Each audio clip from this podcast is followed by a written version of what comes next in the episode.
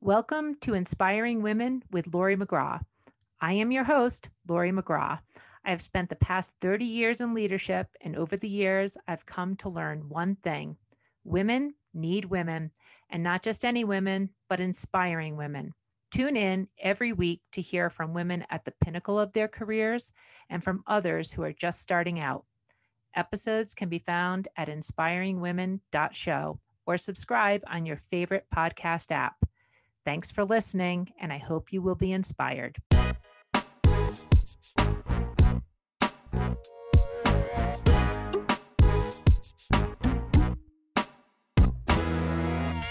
Welcome to another episode of Inspiring Women. I am so excited to be speaking with Diane Adams this morning. And Diane has devoted her career to building and studying the role of culture in a company's success.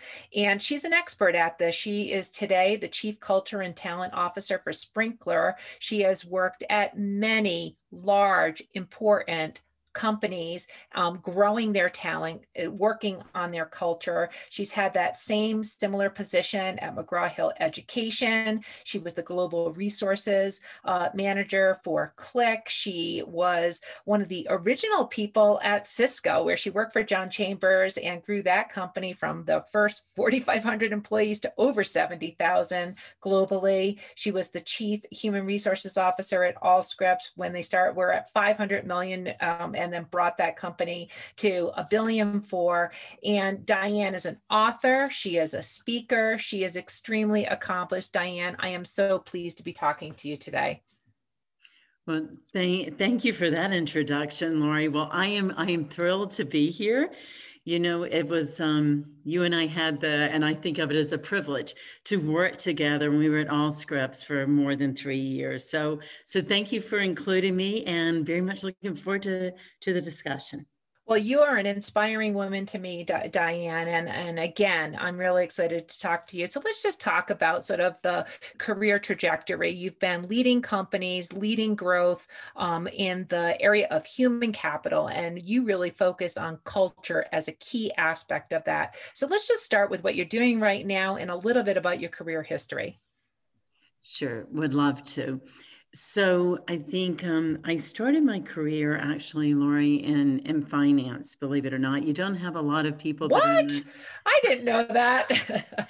you know what? And most people, most people don't, right? Because it's not your typical, you know, your typical career progression. But I will tell you, Lori, it served me so well, right? Like a, a you know, college that that was you know fi- finance my love believe it or not and and i started my career that way but but my my real love is you know making a difference in people's lives.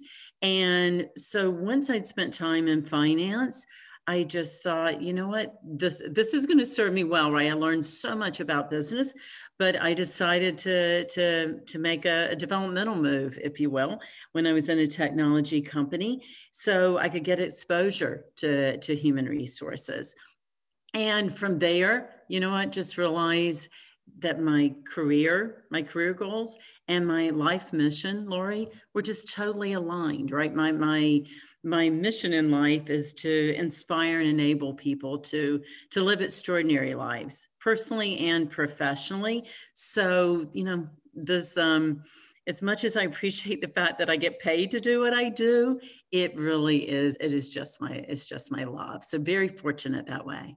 Well, culture at an organization is so intertwined now. It's not just professional development. And so I want to talk a bit about that, Diane, because you have across the many companies that you have helped grow, you've hired so many people, you've grown workforces, you know, by the thousands, tens of thousands. And, uh, you know, today, what we're seeing in the workforce is many different generations millennial, baby boomer, Gen XYZ. You pick your pick your flavor. So maybe if give us some perspective on the differences between the generations, how you think about them in terms of you know what they want, what they need, um, and what's been changing over the past couple years. So a great, great question. So thank you for for that.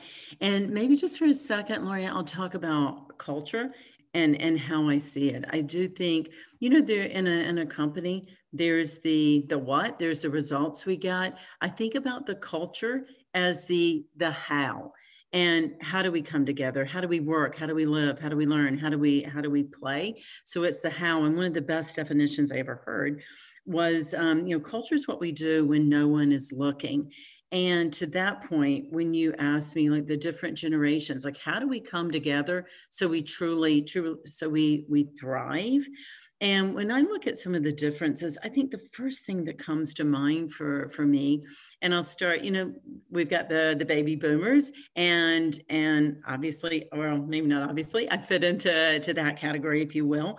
And then I think about the the younger generations. The first thing that comes to, to mind for me that I just love when you think about um, the millennials or the the Gen X, you know, Y, Z, is what what they do is they show up you know much more fully them. You know you often you often get when you think when you think about the millennials or the the gen x y z you know you you get all of them. So the first thing that comes to mind for for me and particularly how it plays out in the workplace is how much we can learn from them lori because there's so much to be said for that. Like if you look at if you look at baby boomers and some of the norms around how baby boomers progressed in their own careers. And, and I think when I think about like diversity and inclusion, or at, at, Sprinklr, we call it culture of belonging. I think the way you truly create that culture of belonging where everybody feels embraced for, for who they are and, you know, and, and well, who, who they are and what matters to, to them is it means you're, you're creating a culture where you want every single person to be valued for that. And it also means every one of us has to lean into every person to understand them. Because as you know, you know, diversity and inclusion, culture belonging is so much more than you know, race and gender, et cetera. And in this year of the pandemic, I think the, you know, the outside, how what you do in your own personal life, your social interactions, that has now been brought into the workplace like never before. We're all on the Zoom meetings, we're all sort of seeing each other's homes, those those kinds of things. But do you see generational differences in terms of career progression, whether it's because of a particular generation or because of the specific sort of time we're in, you know, we're all forced to to be a little bit more in each other's personal lives than we perhaps were before um, the pandemic. Yeah, I here's how I think about it. And when I look, when you know, as you talked about culture, is my goal is that I, I would love to see every organization create cultures where people thrive personally and professionally.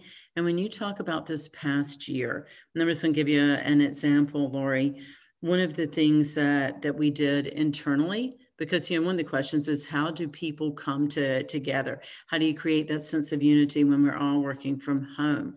And we held what we call heartbeat calls. Every leader holds them with their direct report across the organization.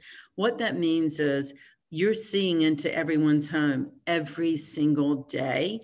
And what what i loved about it is as much as a, creating a culture of belonging was a focus for us, it accelerated that in just a huge way because everyone, no matter what generation, got much more comfortable sharing who they are. So for, you know, there were lots of fun things, right? Like you could be on a heartbeat call and one one leader had had, you know, this would be the day that was dedicated to you know a particular person and like you know a view into their crib i think is what they called it. But you know so fun right? Like whether it's their family and and they met everybody whether it's their you know their their dog whatever it was whatever was important to them.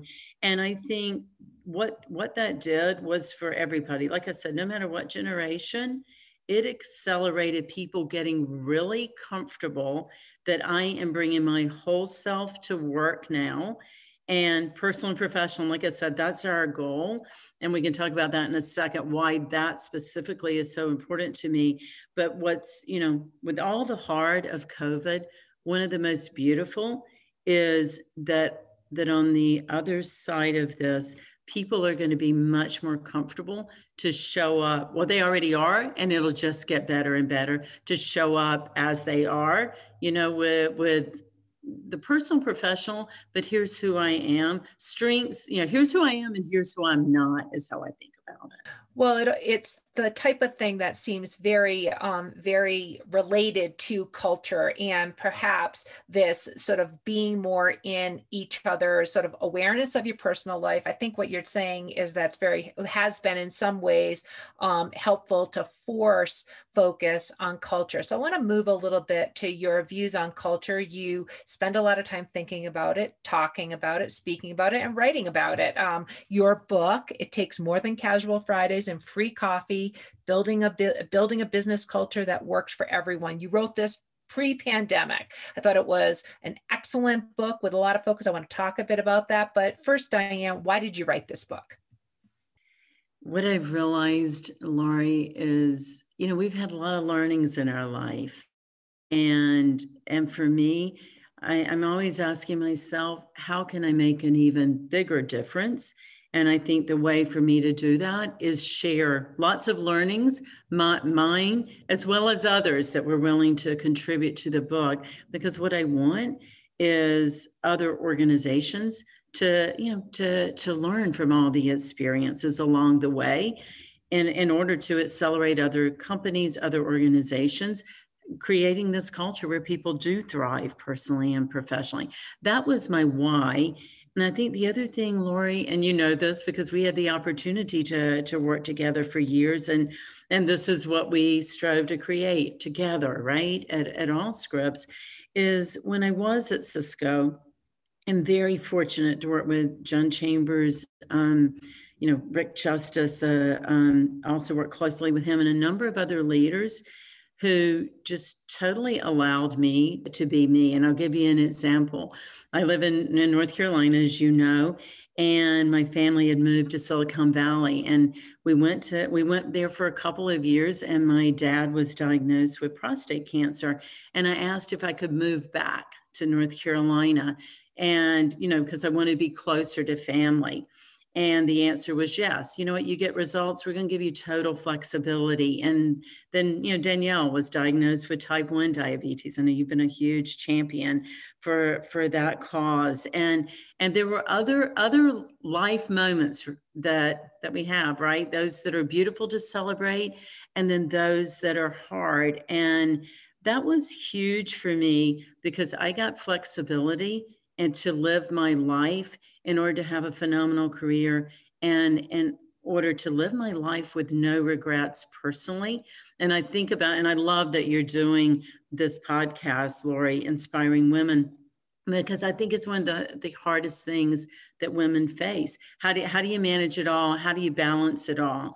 For me, many years ago, way ahead of, you know, kind of way ahead of the times. I was given flexibility in a role that's not usually given that kind of flexibility to to you know to live my life fully so that's that's a huge reason like i wrote the book and what i'm passionate around for women and and everyone and i think you know you spoke about the the the pandemic this is another one of the beautiful things that comes out of this that people will have much more flexibility. We've given people permission to have flexibility to make it to make everything work for their lives personally and professionally. Well, you know, you're one of the few people who talk about the pandemic and are able to look at the positive side of things. And that is incredible, Diane. And so, you know, first of all, you've had some um, experiences of where an organization that you're working for is using those difficult times um, in your family life and giving you flexibility as an important thing that builds culture for as a person working there. I'm sure trust and pride in the company that you're working for. You've said culture is everything when it's right and i think you're talking about some things of what culture looks like when it's right. Um, for women who are in organizations who are looking to develop their careers what about when it's not right? When about when the culture is wrong? And what can women do uh, um, to help shape and change those things so that they can continue to grow their careers? Yeah, so such a great question, Lori. So, what can we do as women? And uh, you know, I think one of my the first things I think about is, you know, we we often say, "Gosh, we shouldn't be the ones that are educating others." And and you know what? That's to to to in order to create a culture that's more inclusive for women and beyond. And and you know what? The answer is we shouldn't. However, I do believe, and based on my own experiences, it makes such a difference. And let me just give you best based on my experiences. There, there are a couple of things that come to mind. One is having, you know, a, a, a male sponsor or champion is, you know what, it makes such a it makes such a difference. And there and and being fortunate to benefit from you know for from men sponsors and champions and i believe you have been as well it does make a difference so so doing that you know I, I would i would think i would think about that and and very intentionally as a woman. Think about those in your in your world well men and women that are your sponsors. The second thing is around the education.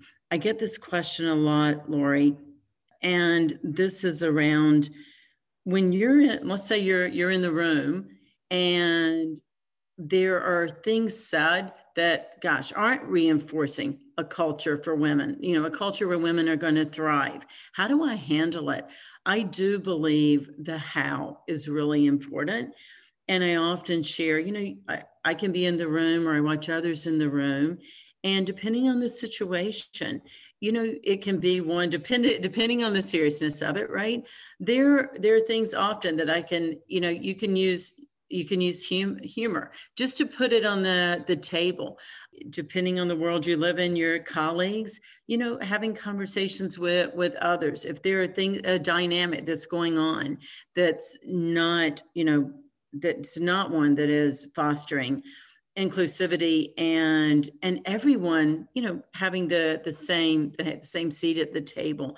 So there's champions as well. And then there are times where i just take it out of the room right because it just needs to be a more focused serious conversation so i think the short answer for me is you know educating is really important and i try to be very very thoughtful about the how. When I was little, Lori, my mother, I mean, eight years old, I remember this so vividly. And she was teaching me how, like, how do you influence to get the right outcome, the best outcome, and to be very thoughtful about that versus just, you know, just responding without thought. And and I see that, and it makes, you know, it makes a huge difference.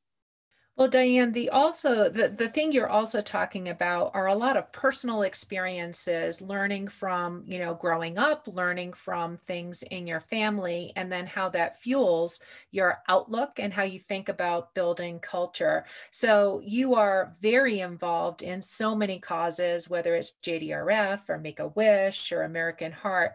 How do those personal experiences shape your outlook? You've had you mentioned a few difficult ones. What what what is fueling that positivity in difficult circumstances? You know, there are, there are a lot of things. Um, I think I'll start with, or maybe the one example that I would share, Lori, is you know with, with Danielle with type 1 diabetes, and she was four when she was diagnosed, and getting you know you, you have a choice. We all have a choice how we how we show up. We can embrace the hard and then we can also make it better for everyone right? Or or we can stay in our own worlds and it can just continue to to be harder. And you know that's that's one example. Um i think you know well you do. You also know my my son you know the year of covid was the, the hardest ever in my family's life. And as you know, I have two daughters.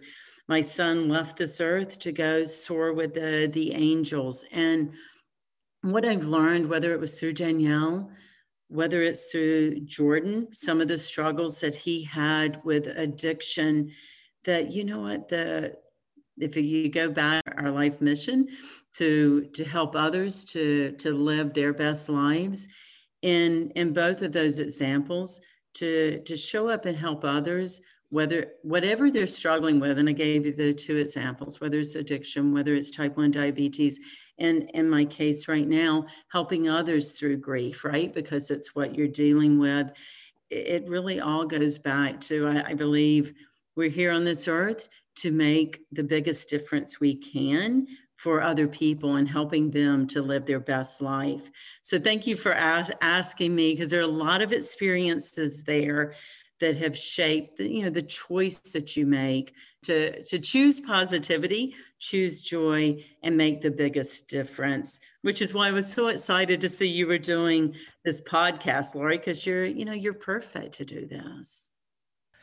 Well, Diane, first of all, I, I mean, thank you for sharing that. And, and, um, those are difficult and hard things and the tragedy um, that comes with that my um, I, am choking up a little bit i have to be honest and i'm just so sorry about that but your approach to taking what is an incredible heartbreak and putting it towards being um, uh, focused on giving back and providing something of importance and help to others um, just continues to impress me. It is why I consider you such an inspiring woman.